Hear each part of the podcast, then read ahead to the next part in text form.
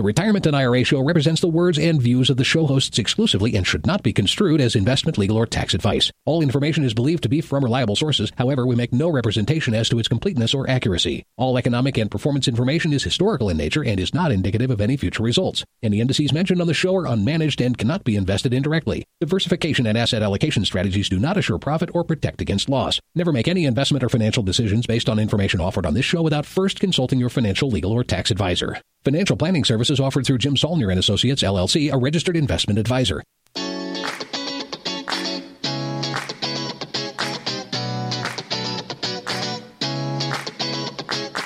This is the Retirement and IRA Show coming to you from beautiful northern Colorado. Join us as certified financial planner Jim Saulnier, as well as Colorado State University finance instructor and certified financial planner Chris Stein, teach you about IRAs, 401ks, annuities, Social Security, pension plans, and estate planning in a fun and enjoyable show. Whether you are listening live in Colorado or streaming from their website or iTunes podcast, Jim and Chris want you to know that they're available to help you plan for your retirement. Just visit their website at jimhelps.com. That's Jim, H E L P S.com, and click the Meet the Team button on the homepage. Now, here's Jim and Chris with today's show. Hello, and welcome to the Retirement and IRA Show, EDU edition for this week. Um, we're recording this uh, right after Christmas uh, 2023. So, um, those of you listening right away, hope the end of your end of your year is going well, and that you had a Merry Christmas if you celebrate. Um, haven't heard yet how Jim's Christmas went.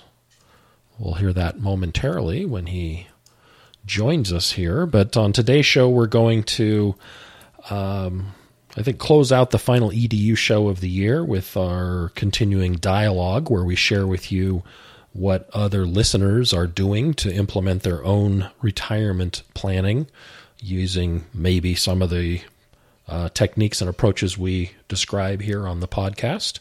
We've actually got one um, that we're going to pull up from the dialogue that we did from uh, last summer uh, when we did our very first dialogue series, we had a leftover email that we never got to, but promised to at some point, and Jim decided we should try to clean that up and, and chat about it today.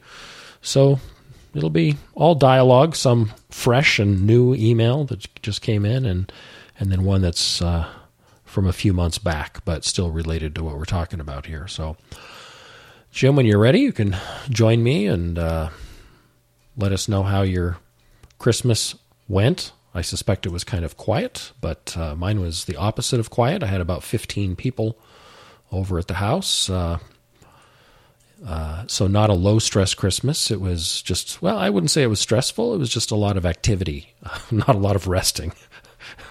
so, how about you? And mine, mine was the opposite. Um, Thanksgiving is my big day, as I said. I had 15 people over my house for Thanksgiving, counting me, 15. Um, but Christmas, I just spent uh, down uh, at Rachel's. I cooked a uh, pumpkin cranberry bread and a shepherd's pie.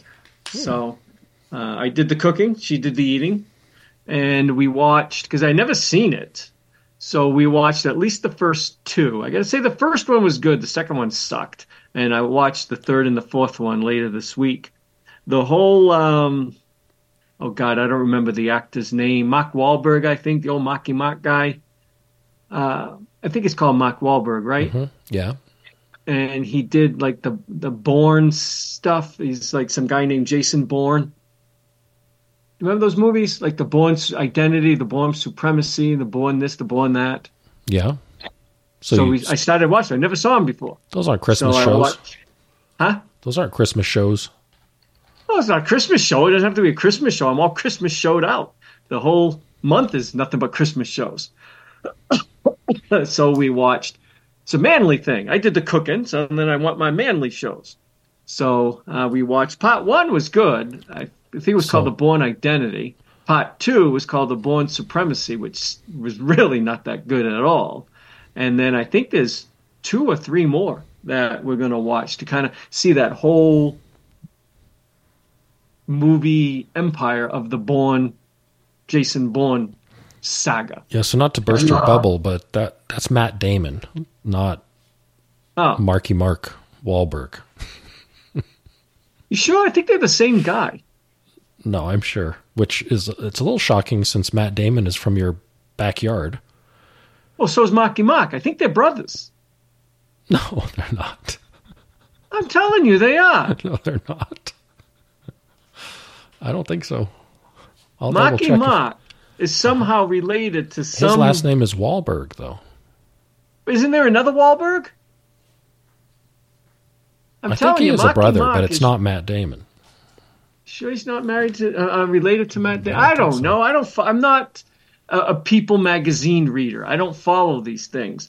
But I thought Marky Mark was the brother of Matt Damon. Google that real quick. Okay. I'm telling you, I think they're You continue brothers. talking about more important things, and I'll look that up. Anyways, folks, yours truly started watching the the Bourne Identity, Bourne Supremacy, and the whole Bourne series. Rachel and I have three more to get through. Uh, I'll, I'll let you know if uh, part three, four, and five are any better. Uh, part one was pretty good. Came out in 2002. It's interesting to watch movies from back then. We take our smartphones for granted today, but they weren't around in 2002 when that show came out. So it was it was funny to see flip phones and pay phones and things like that that we just take for granted. Okay, today is the last EDU series of, of 2023, and it is continuing with our dialogue. I've received several more emails on our inflation dialogue that I kind of want to chat about for the first half of today's show. And then the second half of today's show is an email that we received way back in September when we did our first dialogue series.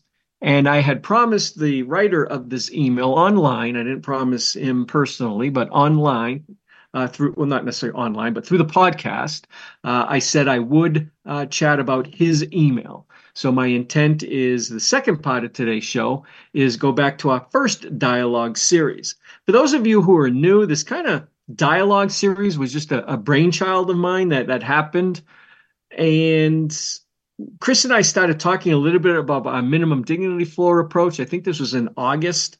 And we started getting emails and asking for people to share with us, you know, how did they approach retirement?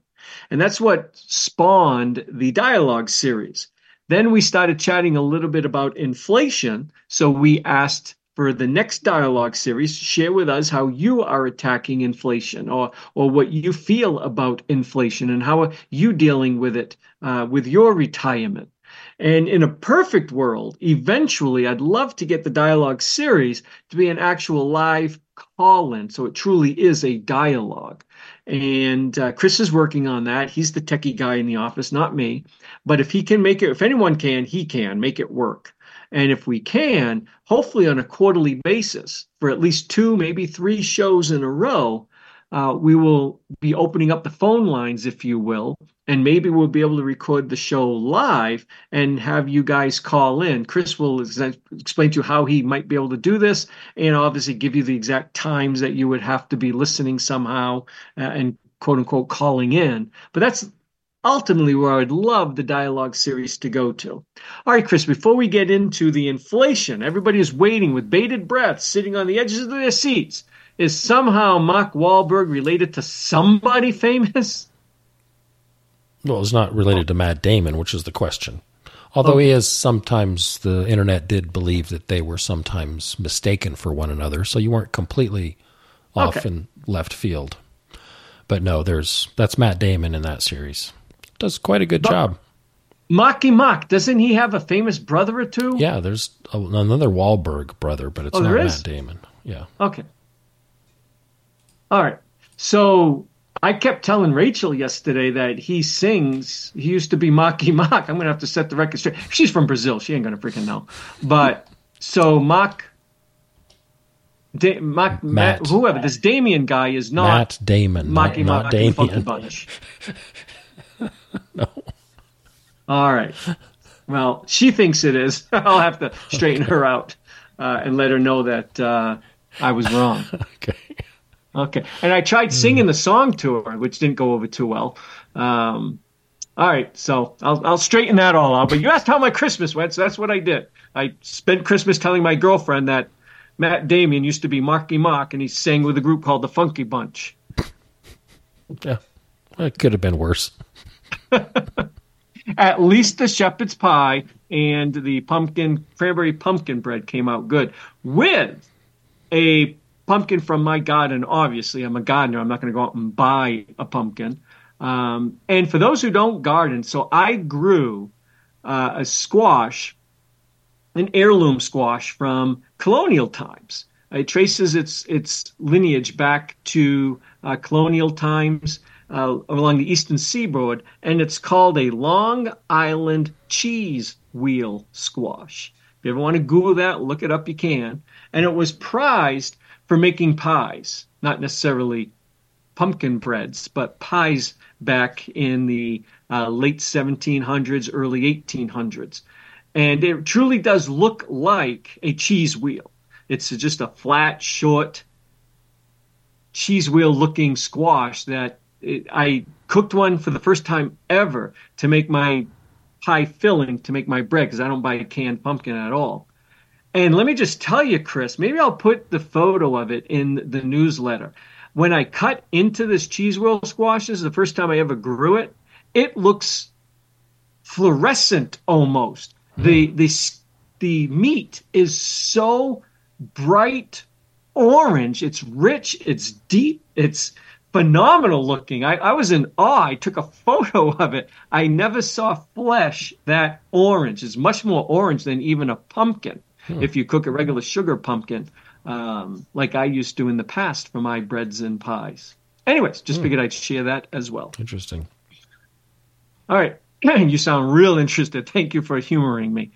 But it is the last show of the year. This is the holiday season, so I'm lightening it up. All right. So one of the things we got in, uh, Chris, was an email from someone who wanted to lighten up the situation and just kind of sent us an email of the PNC Bank cost of Christmas index. Have you ever heard of that? Mm, not that one specifically, but I've seen it. The one I used to follow every year, or looked forward to, I didn't really follow it, was the uh, um, the 12 Days of Christmas song, they would add up what it would cost to do everything. That's the PNC. That's the one oh. I'm on. So I'm on oh, the perfect. website for this. It's um, it traces its history back to Provident National Bank in Philadelphia 40 years ago.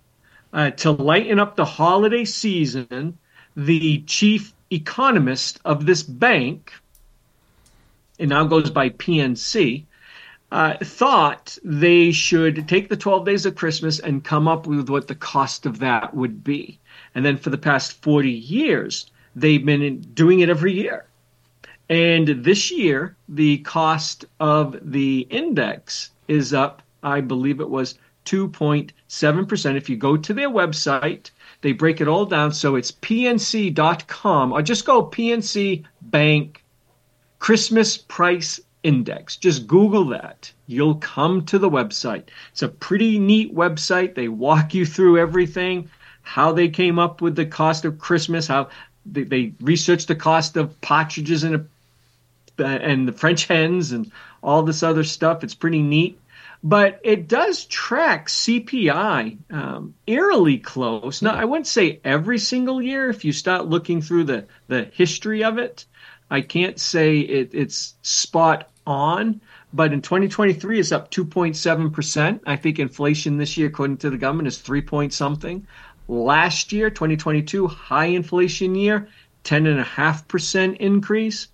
But if you go towards the more lethargic inflationary periods from 2019 earlier, just a two tenths of an increase in 2019, a 1% increase in 2018, seven tenths in 2017, six tenths in 2016, eight tenths in 2015.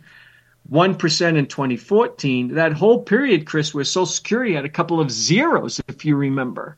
So it does track inflation eerily close, but not spot on. There is some divergence. And I think over the life of the uh, index over the past 40 years, Uh, CPI has outpaced their measure of the cost of Christmas. But someone thought it would be cute. I looked through it. It was kind of neat. Again, there, there is no link in the show notes. I apologize, but there's a little thing called Google. If you just Google PNC Bank or PNC.com Christmas price index, you'll go straight to their website. It's pretty neat to look through. Anyways, I just figured I would kind of share that, and I thank the person who sent that email in. I'm surprised it actually has been tracking CPI well at all, only because some of the things listed in there are so bizarre that as time goes by, I think it's going to be harder and harder to source some of those things. And yeah, uh, and I didn't, I didn't read through, and I should have, and I'm going to go back and read through Hmm. how they got like the twelve lords of Leaping. Mm-hmm. How do they even figure out the cost of a lord? They do explain a little bit about what they do to come up with the cost, but um, it is it is neat, and I didn't realize um, under turtle doves they said those are the cheapest birds you can buy, so that's why their cost doesn't increase as much as partridges, which apparently have a higher inflationary rate than turtle doves. wow. So Well, that right there's that that information right there is worth the cost of this podcast today. this is according to PNC Bank. But uh, maybe if I have a chance, I'll go and I'll try to see how they come up with the cost of 12 lords of leaping and nine maids of milking. Milk, I'm going to guess. I didn't read it. They must look at the price of milk, I would assume, for nine maids of milking. Oh, is that eight maids of milking? Seven swans of swimming, six geese of laying, five golden rings. I think it's eight maids of milking. So what's number nine? I don't remember now. Hmm. Yeah, I can't remember either. Yeah, I don't remember what nine is. All right. Anyways, I don't want to spend too much time on the cost of Christmas index, but people can go look through that, and I'm sure Chris will Google and find out what the ninth day of Christmas was. Oh, I will eventually. I'm sure you will. Okay, so we did get another question that uh, you might want to opine a little bit on because it kind of relays. We've talked about this in the past, but let's address it again. All inflation kind of related. So this begins Hi, Jim and Chris. I started listening to your podcast two years ago and was hooked. I am almost through all of your online archives. Let me pause there. We did get an email recently, Chris, from someone asking if we could expand the online archive beyond a year on iTunes. I don't think we can on iTunes. I'm, I might be wrong on that. Maybe you know. But I think we also decided as a firm, because things change all the time, we wouldn't let it go back more than a year. Or is there any thoughts on that? You know, I don't remember on iTunes. We'd have to check with Jacob um, to see uh, on that. But there's uh, a deeper archive on our website, theretirementandIRAshow.com. So if you're looking beyond what you could get with your regular podcasting sources, we've got uh, a searchable history of shows that don't go back forever, but go back longer than the iTunes limits. Okay. All right. So this gentleman uh, emailed us. Let me find it again. There it is. Okay. So he said, I am your typical. Where is this? Nope. I apologize. He said, I am almost through all of your online archives, a treasure trove of evergreen knowledge. Hmm, evergreen knowledge. Both of you have quite a rich legacy. I am your typical Vanguard VG, and yes, I'm an engineer to boot. So here's his hint, folks, from the state. He is from the state, Chris, that has a famous trail ending in it from the settlement of the U.S. Poorly worded, but I So see the, the, the trail ends in that state. And Trail ends in the state, and I, I guess I can give a hint. The trail was also named. Either the trail was named for the state, or the state was named for the trail. I'm not sure, hmm. but it ends in that state. And the elk that I am looking at right now, because I'm recording from home in my room, folks, that I affectionately call the dead animal room, which most people call the sun room because it has a lot of bay windows facing south. But I have a big elk that I actually harvested in Wyoming. And it was on private land that contained part of this trail. It was so mm. cool. And you could actually see the wagon wheel ruts and they took me to a stream. Um, it, they, it was called, um, oh God, I want to say Broken Rock Ranch or something like that. And it was a mountain that had split rock, split rock ranch. And it was a mountain with a split rock. And the pioneers would aim for that mountain that kind of like um, in Fort Collins, Chris, you can see Horsetooth Mountain from far away. Mm-hmm. This was split rock up there in Wyoming because there was a stream near there. And anyways, when I was hunting this private land, the rancher took me uh, to the Split Rock, and there was a stream down there, and um, initials and stuff that the pioneers carved in the stones. It was just so cool because I'm a history buff. Anyways, it was along that very trail. Mm. Can you uh, name that trail? Well, I can after your very wordy, lengthy description. It's very clear it must be the Oregon Trail. Oregon Trail. Yeah. Yeah. So, and that part of it went through northern Colorado too. Are you sure? I'm pretty sure it did. I don't think so. Up around Virginia Dale? I don't think so. Yeah? I don't, I don't think it ever dipped that far south. I thought so. Might so. be wrong, I but I don't think wrong. so. I, well, I could be wrong too, but I thought it did. I thought there was some parts of northern Colorado that the Oregon Trail went through. We'll have to Google that too, but we won't do that now. Okay, here's the question, Chris, and pay attention. My question after listening to some of your shows from a few years ago for your minimum dignity floor, long term inflation protection, you often talked about laddering two or more SPIAs over time if needed for optimal cost benefit as inflation slowly eats the minimum dignity floor. But in more recent shows, you seem to now be favoring the purchase of a single SPIA single premium immediate annuity folks. These are, annu- these are the annuities that Chris and I tend to favor. Not so much variable annuities, not so much indexed annuities with withdrawal benefits, but a pure old fashioned single premium immediate annuity with a COLA adjustment. Can you please comment on which method you prefer and why?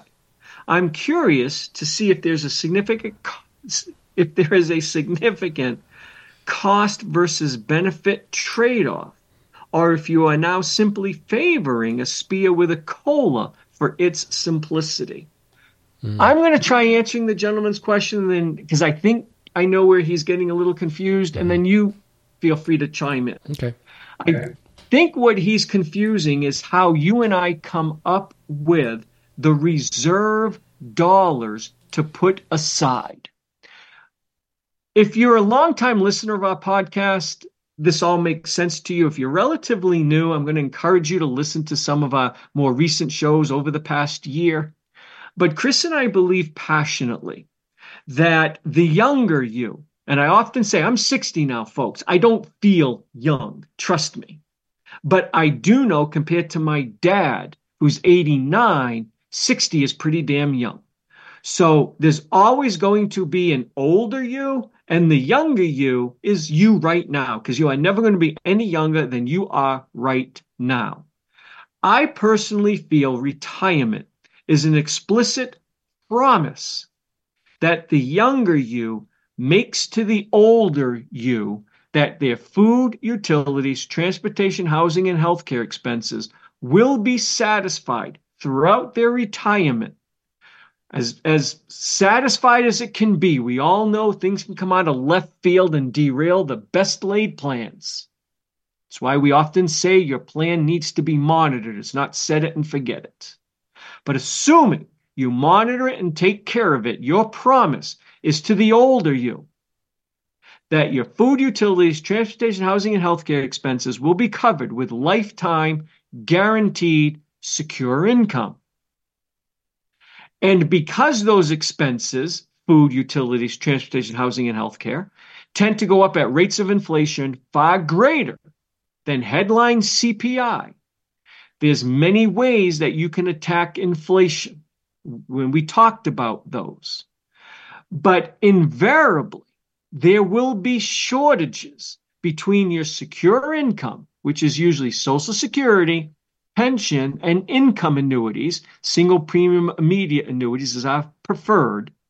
Those are the only sources of lifetime secure income. In return for that promise, the older you will give you permission to spend some of your dollars now on fun so you can enjoy yourself. And the older you will have the benefit of memories of what you did. Because this notion that you have to limit spending on fun because fun money for some reason has to last the rest of your life and that you're going to spend the same amount on fun at 60 as you will at 89? My dad right now has just been diagnosed with COVID. I just told Chris that before we started recording. I've got my fingers crossed that the man pulls through. But at 89, he's not doing much and hasn't been doing much for at least the past seven to nine years compared to what he did at 62 when he retired. So to get that permission back to spend on fun, you must make sure what you come up with as your fun number has adequately addressed the minimum dignity floor shortages because few people have enough social security, pension, and income annuities that they may have purchased already. Few people have enough secure income to cover their needs for the rest of their life.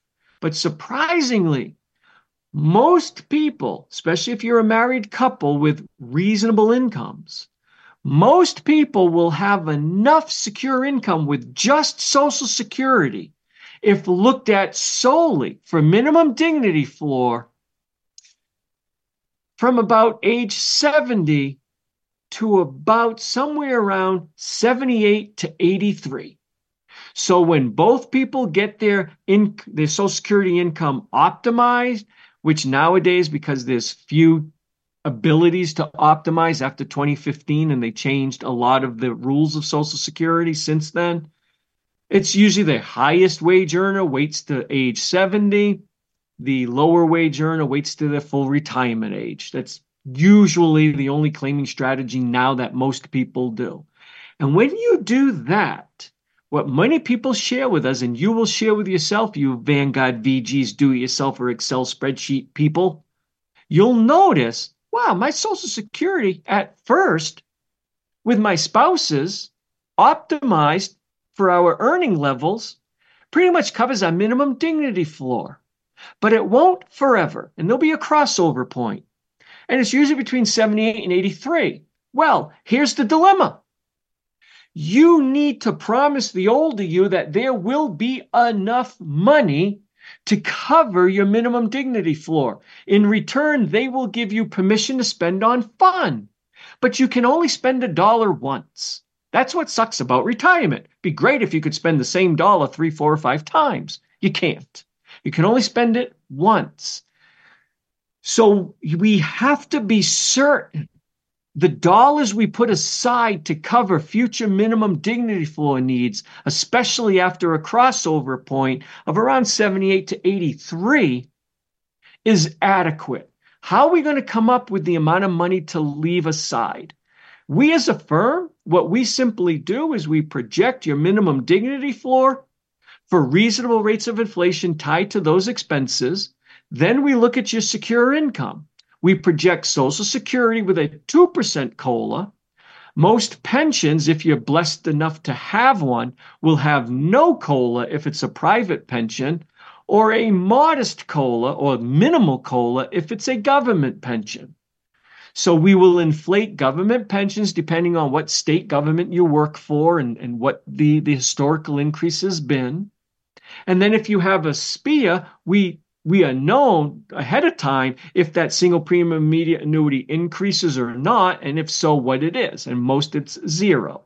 My point is this, folks. What we try to do is project your secure income and project your expenses, see where the crossover point begins, what's the dollar amount you need, and what's the growth rate on that. And let's just say the growth rate is 4.7%. I'm making that up that your crossover point is at age 79 and it grows on average 4.7% a year until you die. What we then do is we go to the insurance industry through a program that we have, and you can do it yourself at like immediateannuities.com or other websites, and say, hey, if there was somebody who was 78 years old and they needed $10,000 a year. Let's just assume, folks, that's your first shortage amount, about 10,000. They need about $10,000. They are, he is 78 and she is 76, and they live in this state. They want $10,000 beginning at his age, 78. They want it to last for both their lives, and they want it to grow at 4.7, or you pretty much have to round up to 5, 5% a year we will get a quote of what an insurance company would want. For today, for a 78 and 76 year old today, what would they want to give them $10,000 a year, growing at 5% a year, no matter how long either one of them live? that at a real basic level is what we would look at. We would delve a little bit deeper into the survivorship analysis, and maybe the SPIA might pay a little bit less at the death of the first spouse or not. That's getting a little bit deeper into the weeds. But that gives us an idea of what an inflation adjusted SPIA would need to be reserved. And that's what we're trying to do. We want an adequate number for you to pull out during your younger years and reserve. When the time comes to purchase the annuity in the future, that's when the decision will be made if you should buy a laddered SPIA or a single SPIA with the increase. My gut tells me most will buy a single SPIA because it's so much cheaper.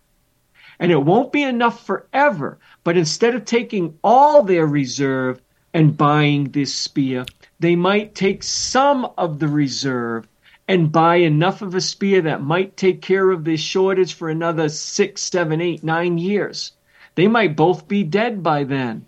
If they're still alive, then the 88, 89 year old then will make a decision. So I think he's kind of confusing our strategy, Chris, of coming up with the reserve amount to us blatantly saying we now favor buying a SPIA with an inflation adjustment. That's not to say if a client wants to buy it, and it's not your decision, it's the older you. You just have to make sure they have enough money. That's your promise to them. They will make the decision if they want to buy a single SPIA with a COLA adjustment equal to what they feel they're going to need forever, which is a very simple, straightforward approach, or if they want to buy a SPIA that they acknowledge won't take them through for the rest of their lives, but will buy them seven, eight, nine, ten years of protection. And then they'll make another decision in the future with the rest of their reserve. That's what I think he's missing. What do you think? I think that's exactly it. Um, to clear up a little confusion, though, a couple minutes ago when Jim said most people will likely buy a single SPIA, what he meant is a laddered SPIA in, in the context yes, yes. of this question. Uh, most people won't buy the once and done, you know, with the inflation adjustment. The inflation adjustment uh, as part of a, a SPIA is quite expensive, and we kind of are still um, kind of on the side of the fence where we prefer you hold on to your own money um, as long as possible before committing an irrevocable deci- through an irrevocable decision money to an insurance company. So we actually still probably I would call it favor uh, the laddering concept where you don't necessarily buy a once and done um, with an inflation adjustment built in, or if you do, it's more modest rather than larger uh, and holding on the reserve for a few more years to decide then does it still make sense for us to deploy more of this into more income or not. But uh, uh, you know, I, I, think both approaches might work, but it's it's true that we talk a lot about the inflation adjusted SPIAs as part of the estimating process. It's still a valid way in our eyes of coming up with that lump sum target amount at, in your example, 78, 79 years old, how much the couple of that age might need to have on hand to start deploying a, an additional secure income strategy.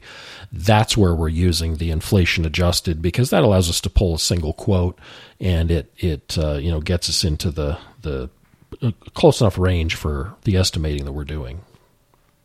Okay, one quick thing I want to do as you were chatting, I did go back to the PNC website. Uh, interesting, they break it into services, so they consider the nine ladies dancing and the ten lords of leaping. Uh, Eleven is pipers piping, and twelve drummers drumming as services and they kind of get what it would cost to hire a drummer or hire um, a a piper. I didn't even know if you could still buy a piper. I still don't know. They don't get into how they they factor in a Lord of Leaping. Um, and what they do with the maids of milking, since that was it, they reflect the federal minimum wage for eight maids of milking. So they look at the federal minimum wage. I guess they think if someone's going to milk a cow, you're going to pay them minimum wage. So, anyways, interesting. If you go to their website, they'll explain. And the most stagnant is swans. Uh, seven swans of swimming, uh, according to them, didn't even go up this year. You, you could have bought a swan this year, same price as last year. So, anyways, interesting little thing if you want to check it out. Even more interesting, uh, the Oregon Trail doesn't go through Colorado at all. Closest it ever gets is North Platte, Nebraska. Okay. There's some sort of trail that went through Colorado, though. Oh yeah, there's other trails. Okay. But, but the big one, I think the Oregon Trail for most people is going. I mean, there was a whole video game based on the Oregon Trail. Not many trails can make that claim. But large stretch of it, I mean, basically cuts the bottom third of Wyoming off on the bottom there. So. Yeah. Okay. All right. Couple more little quick inflation ones. One gentleman wrote um, and he lives in the state where the Lewis and Clark Trail ended. Um, I have no idea because he didn't give me the answer, and I don't have time to. Well, that's got to be Oregon as well. I would think. Did it end in Oregon? All right, I quickly so. Google as I answer his question. Okay. Um, but he lives in the state where the Lewis and Clark Trail ended. He says, "I'm sending a quick question related to your series on minimum dignity for inflation and tips. This relates to your question about how much folks are worried about inflation? Well, I'm only 38, so I try not to worry about it right now. But with national debt and the action in Washington, it does provoke anxiety. Can you and Chris speak a bit to the correlation between inflation and interest rates? I am certainly not an expert in this, but it's possible this correlation can play into planning for my retirement. I did quick research and I saw what looks like strong correlation. He said, for example, look at inflation in 1980. It was 15%, and the federal funds rate was 18%. mm Wasn't I don't know if it was the federal funds rate. I know it 30 year bond was at 18% in 1980, but I'm not sure the federal funds rate was 18%. Can you Google that too, Chris? Mm-hmm. Um, but I know 30 year bonds was at 18% in 1980. On the flip side, it looks like both inflation and the federal funds rate were near zero post 2008 only until last year. Don't quote me on these exact numbers, but I'm just giving examples. Perhaps the federal funds rate doesn't correlate with interest, or does it? Right now, he said, I'm able to get five and a quarter APY on a fully liquid savings account at a local credit union. Yet a few years ago, that was unheard of. He kind of wants to know, folks. He's a young kid, only 38. Probably don't remember the 19. I don't think he was born in the 1980s. Um. Anyways, did you find the Fed funds rate in 1980? Mm-hmm. So throughout 1980, uh, starting in January, it was uh, about 14 percent went up to almost 20% by March, dipped back down uh, quickly thereafter. So it peaked at uh, 19.7, it looks like, in March. So that was a definite inverted yield curve because the 30 year, you could buy a 30 year in 1980 paying about 18%. So that was a flat, if not inverted oh, yield oh, yeah, curve for a little it'd while. be inverted back then. That was a recessionary um, situation. But okay, so he's very astute. They mm-hmm. don't move in lockstep, uh, inverse locksteps, rather, like interest rates do with the price of bonds. When interest rates go up, bonds go down, and when when interest rates go down, bonds go up. It's not quite that in lockstep, but you don't remember this, listener. In the 1970s, there was rampant inflation. Rampant. I remember, I was only a kid, but I remember, I remember at the kitchen table eating fried bologna and hamburger because my family couldn't afford a lot of the other food that we used to eat. It was going through the roof.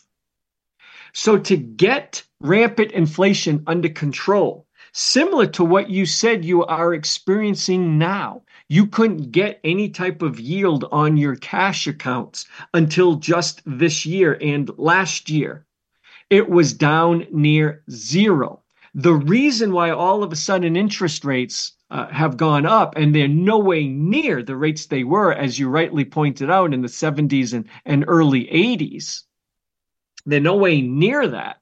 But the reason why interest rates started going up is inflation, which is really um, too many dollars chasing too few goods, which causes the prices to, to go up. To get inflation under control, the, the Fed needs to slow the economy, it needs to take the froth out of the economy. And when interest rates are too low, it becomes cheap to borrow money. So people borrow millions and millions and millions of people, not just one or two here and there. And companies by the boatloads will borrow. They borrow money and they go out and buy things and it can cause the economy to be stimulated. That's the hope. But if it gets stimulated too much and starts causing prices to go up, what the Fed needs to do is remove the punch bowl, so to speak, and get the easy money out and stop people from borrowing. And that's why they raise interest rates. So it's kind of the Fed's tool for controlling uh, what they deem to be high inflation. So they're not, they are kind of correlated, but it's more of a reaction that the Fed has to high prices. And Volcker was his name, who came in under the Reagan administration, I believe it was. He might have started under the Carter administration, I'm not sure. But he's the one who finally agreed, the, the, the Fed, the head of the Fed, to really ramp up interest rates high to kill this incessant rampant inflation from the mid 70s into the early 80s. So it, you're a little bit spoiled in the sense the Fed has kind of gotten inflation under control, if you believe their numbers, after about a year and a half of raising interest rates from near zero to about 5%. And um, that caused a lot of pain, but nothing compared to the way it was in the late 70s and early 80s. So I, I, don't know if you can can draw any conclusions from all of this little tirade, but you are correct. Generally speaking, when there's high inflation, the Fed will raise interest rates or take away the punch bowl, as the saying goes. And conversely, if the economy begins to slow, the Fed lowers interest rates like they started to do after the 9 11 attacks and then when that kind of mellowed out, they raised the rates again. Then things went to hell in a handbasket uh, in 08. So they lowered the rates and they had to. They had to stimulate the economy. The problem is, is they admit, and I feel they left them a little low, uh, excuse me, quite low, uh, much too long. And that helped to lead to a lot of the inflationary issues we ran into uh, in 2020 uh, 2022 and a little bit into 2023. Now, COVID got a lot of the blame as well, um, causing some of the, the price spike. But to get inflation under control, the Fed raises rates. To stimulate the economy, the Fed lowers rates. Anything you want to add on that to our young listener? Yeah. Um, this obviously isn't, we're not going to get into a complete discussion of interest rates because there's, you know, very different story or, or subtle differences at least between long-term interest rate behavior and short-term interest rate behavior and the natural interest rates that would occur in the presence of inflation. Since inflation is a component of an interest rate expected inflation is that's how lenders decide to charge uh, for the use of their money. When you loan money you want to have protection from expected inflation as the person who borrowed it uses it before they give it back to you so inflation plays a direct role in setting the interest rates and in any given particular, you know, in a cer- certain circumstance.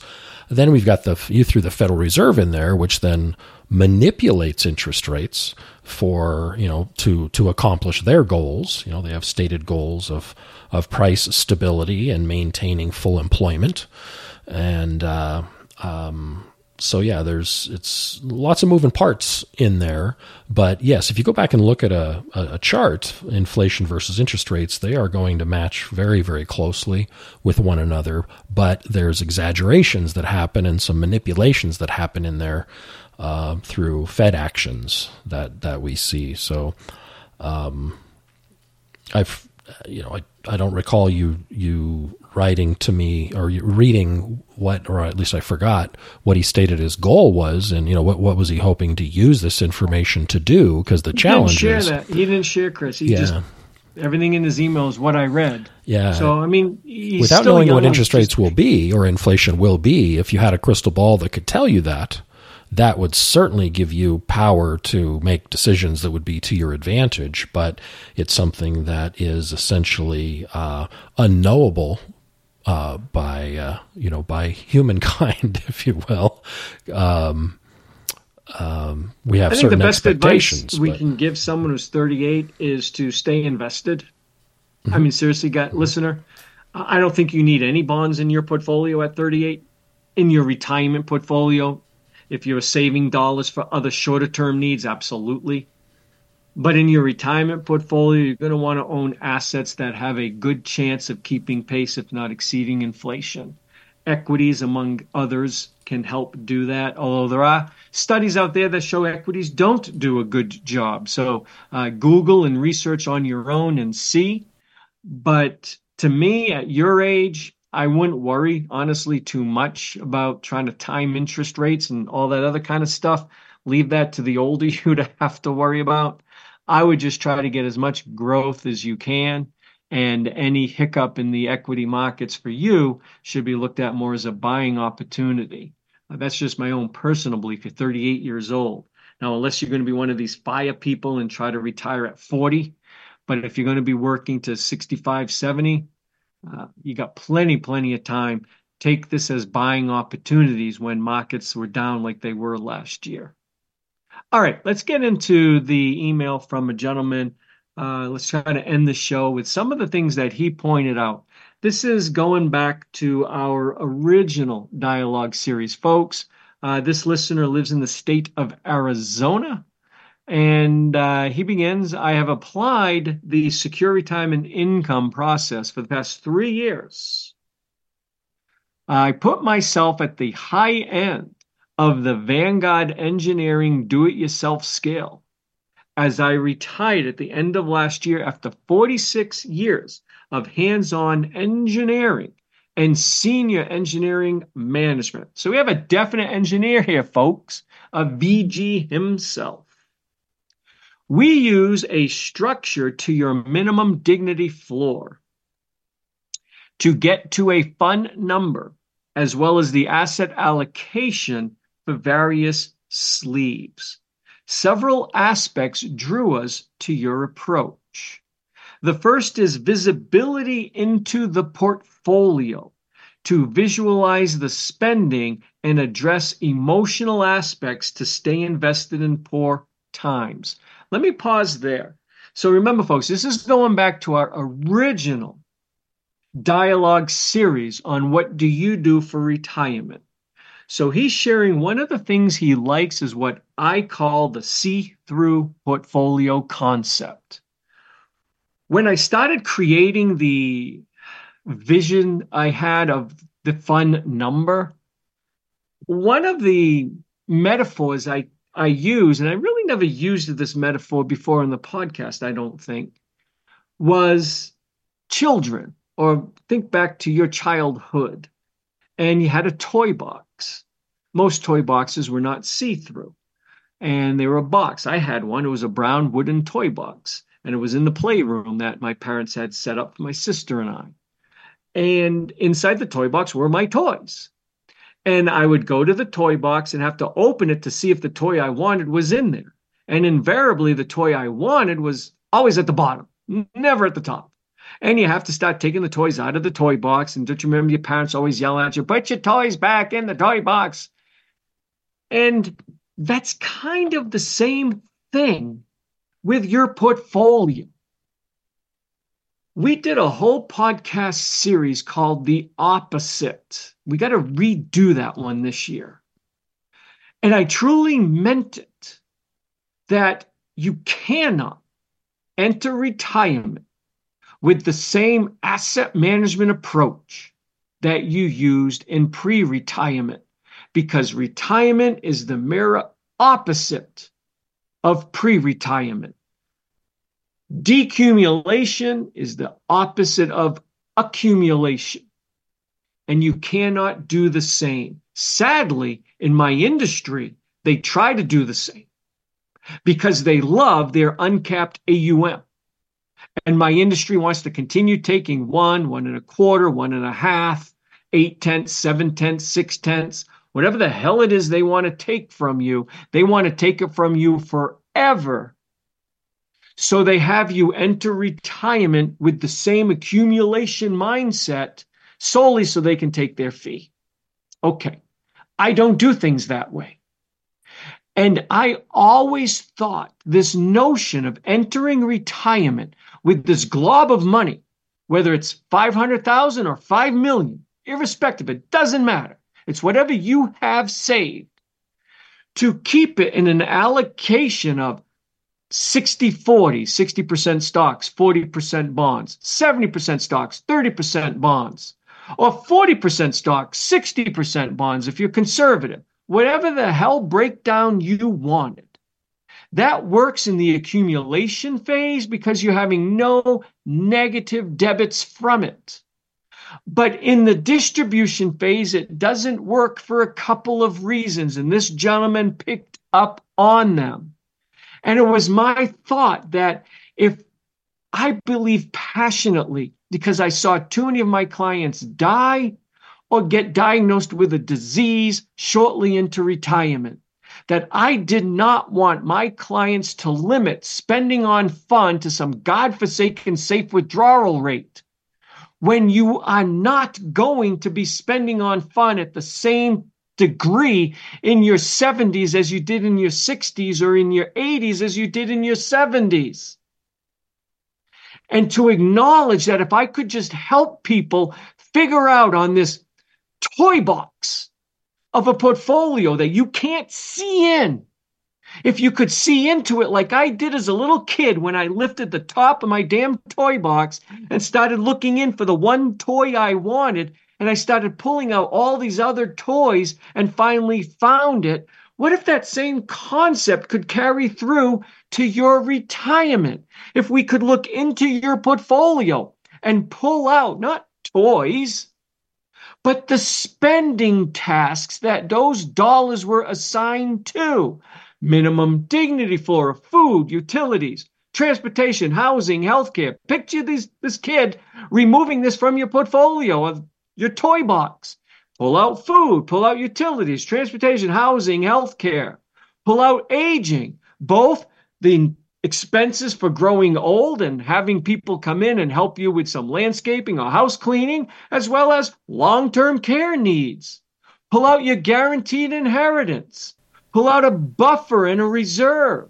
Pull out future uh, children's education and children grandchildren's education and children's weddings are the, the two biggest other categories you may want to pull out of your portfolio the aim is to pull out all the spending and what the hell is left folks that last darn toy that was at the bottom of my toy box, the one I wanted, and the one retirees want that we call what, Chris? We call that the fun number. Exactly. That's the concept of the see through portfolio.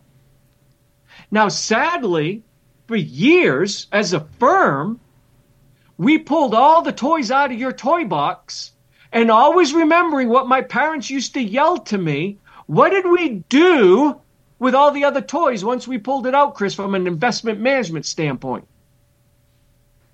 We put them all back into the damn toy box. And we went back to managing a portfolio as one big portfolio again that you can't see through anymore. But I did have your fun. I, I subtracted that out, but I threw everything back in. And here's the problem with that, and this gentleman picked up on it emotions and sequence of return risk. When you pull out your toys in retirement, not the toys as a kid, but the toys in retirement, minimum dignity floor needs from retirement to Social Security, what we call the delay period, those need to be invested very securely. Maybe dollars you wanted to reserve for your grandchild's education in eight years need to be invested much differently than a buffer that you hope to need in your late 80s or a long term care reserve into your mid to late 80s. Yet I threw all the toys back into the toy box, always remembering my parents yelling at me, put the damn toys away after you get the toy you want. But I stopped doing that. I forget how many years ago now, but I shared the story of the teardrop camper. The gentleman couldn't quite understand. Go back and listen. You know what I'm talking about. And it's to help overcome the emotional fear of spending your money and the irrational fear that even as a 60, 65, 70 year old retiree, who gives a damn if your portfolio is dropping or the market is down, rather, 30, 40, 50%. Seriously, who cares? If some of those dollars aren't going to be needed for another 20 years, who cares if those dollars are down 10, 20, 30% if you don't need them for 20 years? It's the dollars that you're going to spend on go go fun and minimum dignity floor and maybe your kids, grandkids' education or daughter's wedding that might happen in a couple of years. It's those dollars that need to be protected. So I started thinking, I took all these toys out of the toy box. What the hell am I putting them back in for? I need to create a see through portfolio. I need a toy box, not made out of solid wood stained brown. I need a plexiglass toy box. Wouldn't that be easy as a kid? Where's the toy? I look right into the toy box to see if it's in there, and then I'll see exactly where it is. But they don't have plexiglass toy boxes, but we can have a see through portfolio. And that gave birth to the concept Chris and I term positioning. We're going to take your dollars and get out from this 60 40, 70 30, 80 20, 40 60, 30 70, whatever your mix is portfolio and start investing your dollars for the specific spending task they're assigned to. And I call it not time segmented investing, spending segmented investing. So this listener, brilliant as he is being an engineer, picked up on that and kind of liked that, Chris. Anything you want to add to that little tirade? No, it's nice to hear that somebody is kind of seeing some of the value in that that we do. Okay. An additional aspect, he continues, we found attractive you that you do not highlight enough is the process also meets the goal of, and this is quote from him, quote, taking the minimum risk to accomplish one's goal, end quote. The discrete asset liability matching for each sleeve, we also call it position, not a sleeve, for each sleeve facilitates minimizing, whew, almost skipped that one, minimizing portfolio risk. I think this is a unique feature What do you think of that? Because he's Mm-hmm. right. But I, I, I do think we talk about that, but maybe not enough. I don't think But we talk I've about it the way he described it, and it it does, um, you know, by only taking as much risk as is necessary to have each what he called sleeve or position accomplish its goal. It does kind of lead you to a structured way of accomplishing the lowest risk necessary to meet the goal overall look to the portfolio so i had I, I don't know that we've talked about it in that context but kind of a nice side effect Well, I have talked about it in the sense I've said that we follow asset liability mapping. Absolutely, I've used those words. Um, but again, I don't play it up enough. But he is correct. And that's part of what we try to do. In fact, when we start trying to help people come up with their fun number, especially if we're helping people manage their assets, in retirement, we have all our clients have positioned portfolios, see through portfolios. Excuse me, as a firm, we lack the software. The industry doesn't have software that approaches see through portfolios. Because again, the industry, folks, is all about managing your assets for an AUM fee. Well, the way we approach retirement is not easy. It's a lot of work and is very difficult to do. It's a hell of a lot easier to be able to uh, scale an AUM practice by keeping all people to a 4% safe withdrawal rate on one big 60 40, 70 30, 80 20 portfolio based on your quote unquote risk tolerance. And they're going to limit you to a little bit of a withdrawal every year. It's so easy to do that and be able to charge their 1% uncapped, unlimited asset management fee. So that is easy for them to do. But we play up or not play up, but we do believe in breaking the portfolio into that see through portfolio and invest it based on the risk capacity, not the risk tolerance of the person, which is how an accumulation advisor generally manages money. But they have to carry this over to decumulation so they can continue charging their fee on one nice big portfolio because it's so scalable for them. We don't believe in the easy approach. Retirement is not easy. It truly isn't. That's when you need an advisor. You don't need one in the accumulation phase. I've said this time and time again. Probably pisses off people in my industry, but I don't think you need to pay for an investment advisor in the accumulation phase. But in the distribution phase, I really do think you need to pay a financial planner, not necessarily an investment advisor. But what we do is asset liability mapping in the sense each position has a risk capacity. We do have to pay attention to the risk tolerance or the client's emotional reaction to risk. But by breaking the portfolio, by pulling the toys out of the toy box, helping clients see into, see through their portfolio, we can tell them, hey, this aging reserve, Mr. and Mrs. Client, you're 62 years old. You're relatively healthy for your age. We don't think in a perfect world you might need to worry about these aging reserve dollars for at least another 20 years. Now, we'll monitor this over the coming years, but right now we feel the risk capacity of these dollars is high. But let's look over here, uh, Mr. and Mrs. Client. You shared with us your fund number is 1.2 million. Just making that number up. It could be 120,000 or it could be 1.2 million. It doesn't matter. Your fund number is 1.2 million. You also shared with us you would like to spend 60% of that, if possible, during your go-go years. And at 62, you feel your go-go phase will last about a decade. So now we would take 60% of 1.2 million, which is what, Chris? Help me out here. Six, 700 something thousand? 60% of 1.2 million? Yeah. 720. seven- yeah, I shouldn't have second guessed myself. That's what my brain was telling me, but Okay. So we're going to take that 700 something thousand, and that has, in our opinion, a principal protected risk capacity. We want to protect those dollars. Doesn't mean no growth. There's ways we can do this. But we want it principally protected. Why? Just as this listener astutely picked up. By protecting those, seeing through his portfolio and protecting the go go dollars, he emotionally feels comfortable spending them.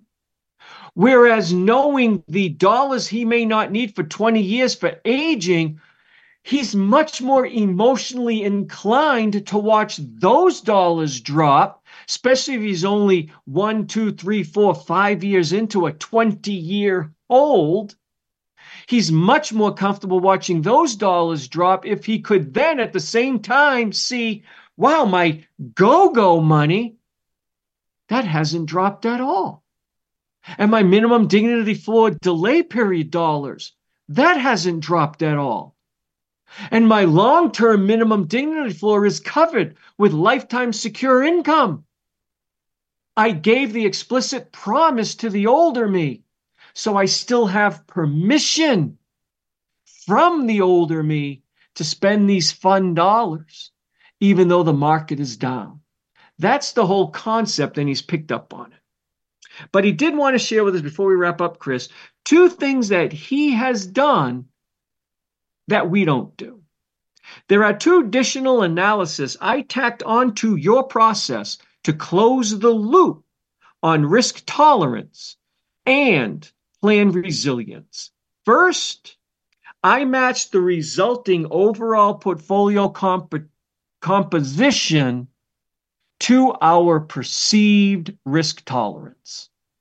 And I have and he goes on to explain what he's doing. I have no problem with what he's doing here and if it works for you, God bless you. He has a preconceived idea of what his risk tolerance is. Personally, and I tell all our asset management slash retirement clients this, because if you hire us to manage assets in retirement, you have to do a retirement analysis first because we manage distribution portfolios only as a see through portfolio. And in order to get your toys out of the toy box, we have to run an analysis. I don't really pay much attention to risk tolerance of our clients. Now, if you're an advisor, you're probably like, holy moly, did he just say what I think he said? In an accumulation portfolio, which we still do for clients, absolutely I pay attention to risk tolerance. But in a distribution portfolio, I look at the risk capacity of each position or each sleeve if you will.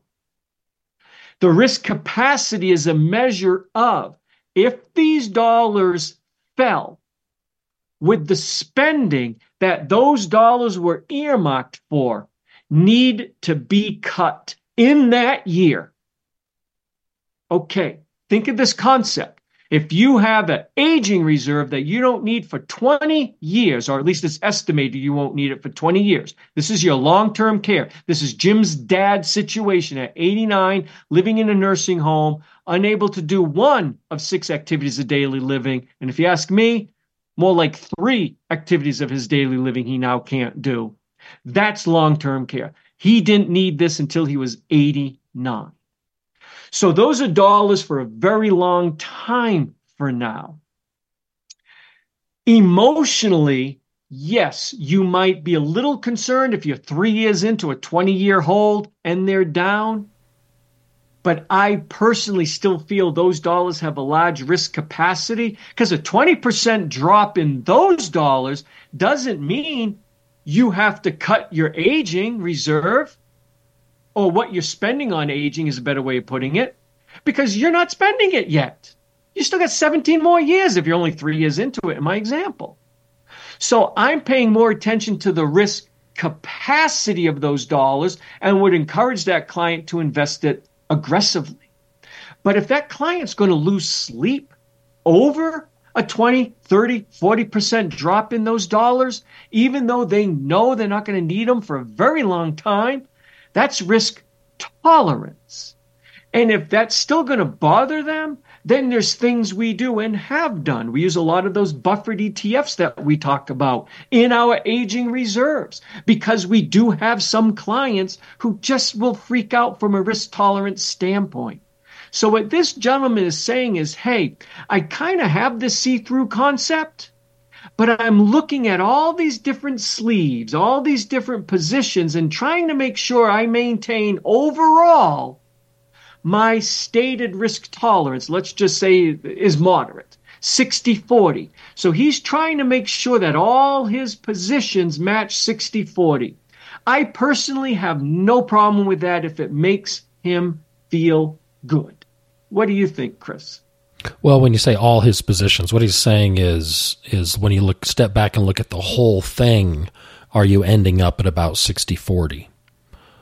Right, because he does indicate 60 40 slash 50 50. Yeah, so not not every individual sleeve, because it sounds like he's constructing those individual pieces, the individual toys in the toy box. Then he's standing back and saying, let's just, let's view this from a high level and where did we end up? And just as kind of a verification to him or confirmation that they haven't drifted too far from their risk tolerance target. Um, and and honestly, I've seen this a lot. That once all the positioning is done, and you've got you know principal protection or cash for the early years of spending, you've got later reserves that are exposed to more risk for obvious you know risk capacity uh, justification. Uh, all this thing, and then when you step back, it turns out that a lot of people end up being invested what many times um, retirees would be you know consider to be somewhat normal, maybe moderate or moderately conservative, somewhere in there, which might lead some people to believe, gee, that was a lot of work to just end up at a 40 60 portfolio. What I like to tell people though is even if you end up where you kind of were going to go anyway, maybe from an, an AUM perspective, now you know why. You've got the clarity of why you're that way, not just, oh, gee, some guy told me I should be 40 60 or 50 50 or whatever it was. Let your assets, your spending intention, what you're trying to accomplish with the money determine your overall allocation, not starting with the allocation first. So, yeah, good stuff from this okay. guy. The final thing that he does, folks, he applies Monte Carlo, and we don't he he very eloquently explains why, but I know we're probably short on time, so I can't get into it. Right, Chris? Yeah, probably not. I think you've got a commitment here shortly, but uh, so uh, he he does eloquently explain why he also takes the the plan and applies Monte Carlo to it, and he acknowledges we don't. And, and I still don't, and I have nothing against it. He he calls out MoneyGuide Elite. He uses MoneyGuide Elite, and um, I I don't know if he gets it through a subscription. Can you get that on your own? I don't think so. I think he must belong because some groups will offer MoneyGuide, but I don't know. Yeah. MoneyGuide is a uh, we don't use it in the office, but it's a more it's a professional grade financial planning program. Same thing with eMoney. I know some groups like the Rock Retirement Club, don't they offer their members a subscription to one of those? Yeah, there's certain levels. I don't think they have access to everything that a, an advisor has, but they're some of these companies are now realizing there's a lot of do-it-yourselfers out there that want some of the professional tools that advisors use, so they're making them available uh, to others. But I don't recall exactly what is provided to the Rock Retirement folks. Now, I have again nothing against Monte Carlo per se. I think it's. I question the the value of it. I truly do. But if it makes you feel good to see probability statistics, which that and a nickel won't get your cup of tea in China, as the saying goes. That's fine. He likes it. He wants to use it. Where I kind of look at things the way I prefer to do it, and this is my own approach. If if you're a if you're a client of ours, you can easily override us, and if you do it yourself, you do it whatever the hell way you want. But when we position a portfolio and we have broken you we took the toys out of the toy box. You have that see-through portfolio and you have all these different little toys minimum dignity floor delay period post delay period aging reserve guaranteed inheritance buffer whatever it is you have whatever your toys are you can have as many toys as you you want. When we have that all broken up each toy is assigned a spending task. That's the whole point each position in your portfolio is assigned a spending task. We don't just randomly assign a spending task and then just guess, like Chris just alluded to, with a 60, 40, 70, 30, whatever portfolio that a lot of accumulation people don't tell you what you should have. We don't just randomly assign an allocation to it. We explain to people what the risk capacity and the targeted rate of return is. For instance, aging. Let's go back to that one. For years, we had a 4% targeted rate of return. Doesn't mean every year has to be exactly 4%, but we would want at minimum over the life of the hold a 4%. That was tied to the historic cost of aging uh, for long term care expenses. But we raised that 20%, 25% to 5% a couple of years ago. And that caused us to start to change our allocation. That's a big increase in expected return that we had to do. But we look at and monitor the cost of aging, especially when we break it down to the section of the country that people live in, because they have different costs in different sections. So different clients could theoretically have a different targeted rate of return for aging. But what we look at is the performance of the portfolio, not short term, so we don't panic if there's a down year like there was in 2022. But what I'm paying more attention to is what is the required or targeted rate of return for that task, and does the portfolio have a reasonable chance of achieving that?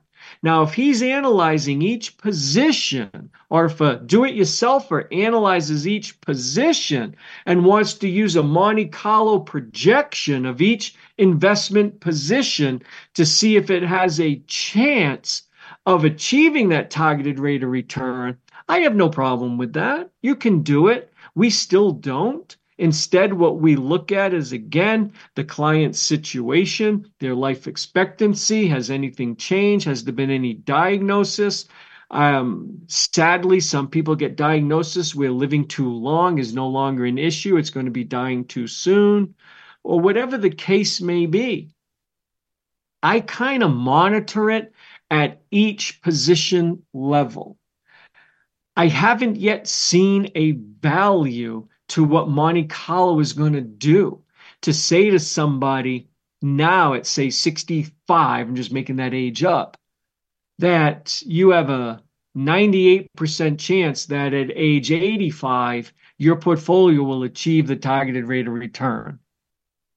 I don't see a value in that, but many people do. And if it makes you feel good, build it in. Instead, what we look at from an investment standpoint is we monitor the investments, we look at their historical returns, we look at the cost associated with that task, and is the targeted rate of return still reasonable? Just like we recently, over the past two years, raised to 5% the aging reserve, we are now lowering the inflation increase on recreation of what we call go go spending, fun spending, because the recreation CPI has dropped quite a bit. And we're lowering it from 4.3. I haven't quite figured it out exactly what, but I will be lowering it from 4.3 downward. And that again helps us to make sure that the fun money is not taking on more risk than needed, but still earning what I don't want to necessarily say a minimum rate of return because in any given year it might get more or less. But overall, we want to make sure those dollars have the ability to keep pace with recreation CPI. But dollars that clients are going to need that year or within a year or two, we want to make sure they are fully principal protected. And it would be wonderful if it could also keep pace with recreation CPI. And that is so easy to do now with CDs and MYGAs we can get rates of return greater than what the inflationary pressures of recreation are, but certainly not maybe the inflation um, pressures of a long term care need. So we kind of look at it that way. But if you can benefit from um, a Monte Carlo and you like that, I have absolutely no problem with it. And if you have the software to be able to do it and the mindset of an engineer to, to painstakingly program the software and monitor that, and you like that probability, I, I, have absolutely no problem with it. What are your thoughts, Chris, as you wrap this well, I think he seems really astute, so I think he's not going to fall into the trap that I believe most people do with the use of Monte Carlo is they're using the information from a Monte Carlo analysis inappropriately. They're interpreting it incorrectly or applying it to their situation, making decisions using it. Um, I think you know lately I've I've seen kind of a pivot a little bit for advisors that are enthusiastic about using Monte Carlo and they're framing it in a uh, as a what's the the chance of of needing to make adjustments kind of an approach. Um, and, and, I think that that's probably the best use for it is that as you um, have your Monte Carlo results uh, maybe start to decline, the percentage of success is usually how it's portrayed. Uh, you don't uh, think of it as what's the deal on on the last day. Am I, you know, you know, I've got a twenty percent chance of running out of money. We all know, and this is one of the reasons you and I have real hesitation with using it effectively. Is that uh, people aren't going to just fly their plane into the ground, right? They're not just going to run their money out. Uh, so the Monte Carlo statistics showing you've got a 20% chance of hitting zero isn't factoring in uh, human behavior, how you're going to react to a, a trajectory that's headed to the ground. Um, but you know the, the these folks who've kind of reframed that conversation are doing it as a this gives us some feedback as to the likelihood of you needing to make a change if things don't work out so well for you if you end up on I don't know somewhere towards the negative uh, end of the distribution of of outcomes um, but the actionability of it is is um, questionable, uh, I believe, because by the time you realize you're on one of those paths, a lot of time has gone by. Uh, and that information might be a little late to do you a lot of good. Plus, I've kind of been wrestling with how we could incorporate something more Monte Carlo like into our some of what we do, and trying to segregate those decisions to just the fun money. Uh, I think would be the best use in our case. You know, more the the chance you might have to alter your fun kind of a situation uh, could, might be a little bit useful to some people, um, but I haven't really discovered an effective way of of of segregating it like that. But but here's the issue with that though, mm-hmm. Chris, because I've thought of the same thing, and we mm-hmm. talk about this a lot as a group. Everything feeds down to and up from the fund number. Now, some people do have non positioned assets. In other words, they have funded what we call their fund vision number. And they, even after doing that, they still have money left over. So for them, everything feeds down to and up from what we call non positioned assets. And those assets are after we've done everything, went through the whole fund number, we took all the toys out of the toy box, there's still some money left. Not everybody has that, but Many people do, but not everybody. Those dollars would be invested based on your risk tolerance, most likely with just one big portfolio. Okay, outside of that, for most people, everything feeds down to or up from, from the fund number. By analyzing each position every year and not panicking in any given year, and last year was a down year, and few positions except for the principally protected dollars which are delay period MDF, post delay period MDF, and go-go fund, not slow go and no-go, but go-go fund. Those are the three positions that we categorize as principally protected dollars. And I don't want to get into today what we invest and how we consider that. That'll be another podcast for the future. Except for those positions, all positions were down. But people didn't panic, which is good. You don't have to when you can see everything. But my goal long term is to look, let's go back to aging. Let's just say five years, six years, seven years in, your aging reserve is not keeping pace with the CPI of age related expenses or age related expenses go from five to five and a half or six or something, and your portfolio hasn't kept pace. That's one scenario. The other scenario, your portfolio more than kept pace with five. It's averaged eight. Just making this up, but averaged eight. Because remember, it can be invested for growth. And what if it's a spurt, a great year and great eight year period? We had a great 11 year period before the last market correction. So, what if eight years in you are significantly under or modestly under where we want you to be, or modestly or significantly over? The conversation is going to be the same. Monte Carlo would show your probability of failure increasing with the one that's under, and your probability of exceeding is greater in the one that's over. That's just common sense. But we sit and would chat with the client what do you want to do? Because ultimately, retirement is a seesaw ride between the younger you and the older you. And remember, I said there'll always be an older you. You might retire at 60, now you're eight years in, you're 68. It's still the younger you. You're on the left side of the seesaw. The older you is on the right side of the seesaw. Everything we do to help the older you go up is going to cause the younger you to go down and vice versa. That's retirement. And the conversation will be gee, Mr. Mrs. Client, we're eight years into this. Your half million dollar reserve, I'm making these numbers up. I can't compound it in my head this quickly, but your half million dollar reserve should be 580,000 by now. We're only at 540. Do you want to pull up $40,000 from your fund reserve, whether it's from go, go, slow go, or no go? Do you want to make you go down on the seesaw and make the older you go up? Do you want to keep it the way it is and let's see what the future brings? Or do you want us to pull some up? Conversely, gee, Mr. and Mrs. Client, we wanted you to have 580,000 by now, eight years in for your reserve. You got 650.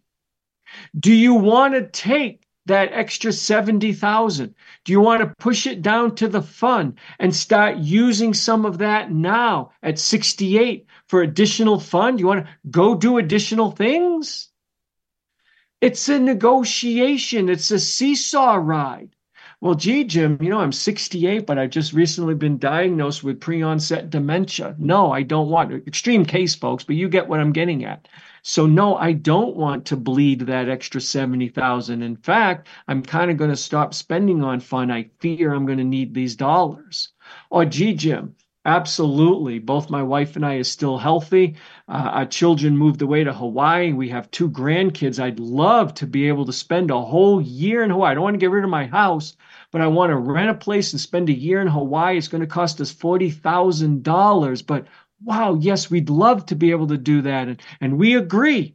We, we know what we're doing. We're taking it from the, the older us, so to speak, but we still feel we're keeping pace with what we promised the older us. That's how I envision this going. And it's a negotiation. I've often said, Chris, our firm, we're an anvil. Is that what it's called? The fulcrum. We're the fulcrum of that seesaw. Monte Carlo is just this nebulous number that truly to me doesn't make any sense. And maybe it's because I don't have an engineer brain. I just get this weird brain. I just look at things differently. To me, you work with an advisor not to rely on some nebulous number from some software program that I, I can't even open Excel. I don't even know how they come up with Monte Carlo calculations. I don't. But what I just described, I know how that works. That's called life. That's called common sense. That's called a conversation. That's called an advisor who truly is looking out for me and advocate, a- advocating for me. He has a personalized approach. And it seems it's convenient. This, this advisor is doing it for me. He's personalizing and he's advocating for me. That to me is what retirement planning is. So that's why I still kind of favor looking at it at each individual position level and being that fulcrum of the seesaw. Because ultimately, listeners, that's what retirement is. Either you're going to spend it now or you're going to spend it later.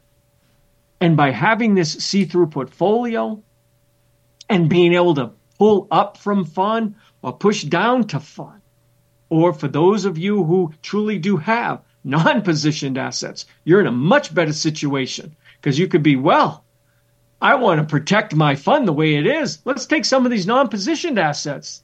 Let's pull some of that and dedicate it towards my aging shortage. Anyways, that's my thoughts. Mm-hmm.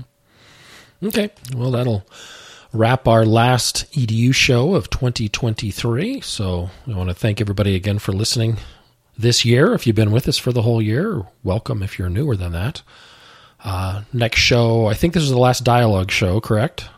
So we'll start off. Fresh. Well, yeah, unless they're going to add more days to the year. No, we could still do one in January. right? Oh no, no, I thought you meant for this year. No, we're not. Last, we're not ending I, the show at this point, right? Well, we're supposed to stick to quarterly, so yeah. we'll be entering the first quarter. Yeah. So we won't do dialogue again until March. Yeah. With our fingers crossed that by then we might be able to do it live, but no promises. Okay. So we'll uh, come up with something new for next week as we enter the new year. Hope your uh, last few days of 2023 go well. We'll have a Q&A show. It'll be the very, very final show of 2023.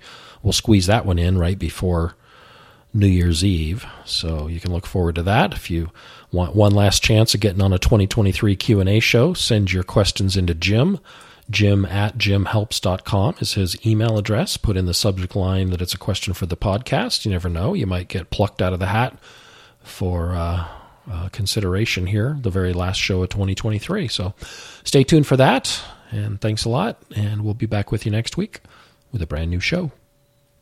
You have listened to Jim on the radio, read his quotes in the media, and enjoyed his banter on iTunes. But even now, you may wonder what sets Jim Saulnier and Associates apart from other financial planning companies. The answer is quite simple. Jim's diverse team of professionals specializes in retirement planning. They form a lifelong relationship with you and measure their success not through product sales, but through the security and prosperity you may achieve in your retirement. Jim's entire team shares his unwavering commitment to placing their clients' best interests first while offering their services at fair prices with full disclosures. The professionals at Jim Saulnier and Associates are available to assist you with your retirement planning needs.